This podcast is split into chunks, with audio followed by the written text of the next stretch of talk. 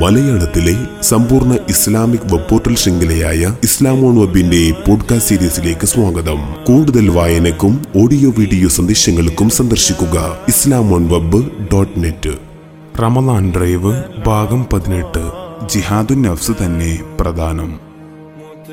പ്രവാചകർ സലല്ലാഹു അലഹി വസല്ലമ തങ്ങൾ അനുയായികളോടൊപ്പം ഒരു യുദ്ധം കഴിഞ്ഞ് തിരിച്ചെത്തിയേ ഉള്ളൂ. അവരെ ഉപദേശിക്കുന്നതിനിടെ അവിടുന്ന് ഇങ്ങനെ പറഞ്ഞു നാം ചെറിയ യുദ്ധം കഴിഞ്ഞ് തിരിച്ചെത്തി. ഇനി വലിയ യുദ്ധമാണ്. കേട്ടുനിന്ന സ്വഹാബികൾ അത്ഭുതപ്പെട്ട് മുഖത്തോട് മുഖം നോക്കി ഉടനെ തന്നെ മറ്റൊരു യുദ്ധത്തിന് പുറപ്പെടുകയാണോ? അതും ഇപ്പോൾ കഴിഞ്ഞതിനേക്കാൾ വലിയ യുദ്ധമോ? കാര്യം മനസ്സിലാക്കിയ പ്രവാചകർ അവരോട് പറഞ്ഞു ആയുധം ഉപയോഗിച്ച് ബാഹ്യശത്രുവിനോട് ചെയ്യുന്നത് ചെറിയ യുദ്ധമാണ്. സ്വന്തം ശരീരത്തോട് നടത്തുന്ന യുദ്ധമാണ് വലിയ യുദ്ധം.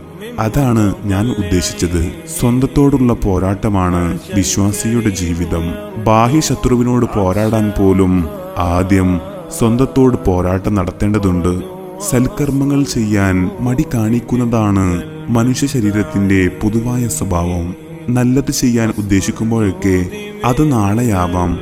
ഇനിയും സമയമുണ്ടല്ലോ എന്ന ചിന്ത ജനിപ്പിച്ച് മാറ്റിവെപ്പിക്കുന്നത് പലപ്പോഴും സ്വന്തം ശരീരമാണ്. ഈ ശരീരച്ചുകളോടുള്ള യുദ്ധം ഏറെ പ്രധാനമാണ്. ബാഹ്യശത്രു നമ്മുടെ മുമ്പിൽ ശത്രുവായി തന്നെയാണ് നിലകൊള്ളുന്നത്. അതുകൊണ്ട് തന്നെ ആ പോരാട്ടത്തിന്റെ പ്രാധാന്യവും ആവശ്യകതയും ബോധ്യപ്പെടാൻ വലിയ പ്രയാസമുണ്ടാവണമെന്നില്ല.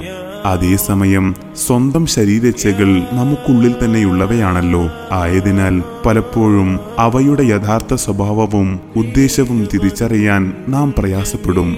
പിശാചിനോടും സ്വന്തം ശരീരച്ചകളോടും നീ എപ്പോഴും വിരുദ്ധമായി നിലകൊള്ളുക. അവ നിനക്ക് നൽകുന്ന ഉപദേശങ്ങൾ എത്ര തന്നെ ആത്മാർത്ഥപൂർണമാണെന്ന് പ്രഥമ ദൃഷ്ടിയാൽ തോന്നിയാലും അവയെ നീ സംശയത്തോടെ മാത്രമേ നോക്കാവൂ.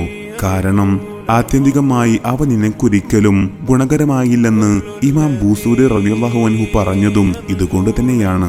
വിശുദ്ധ റമലാനിൽ വിവിധ പരിശീലന മുറകളിലൂടെ ഈ ശരീരേച്ഛകളെ നിയന്ത്രിക്കുകയാണ് ചെയ്യുന്നത്. പ്രഭാതം മുതൽ അസ്തമയം വരെ നാം കടിഞ്ഞാണിട്ട് വെക്കുന്നത് ശരീരത്തിന്റെ ഒരു പറ്റം ആഗ്രഹങ്ങളെയും ഒരു പിടി ഇച്ഛകളെയുമാണ്.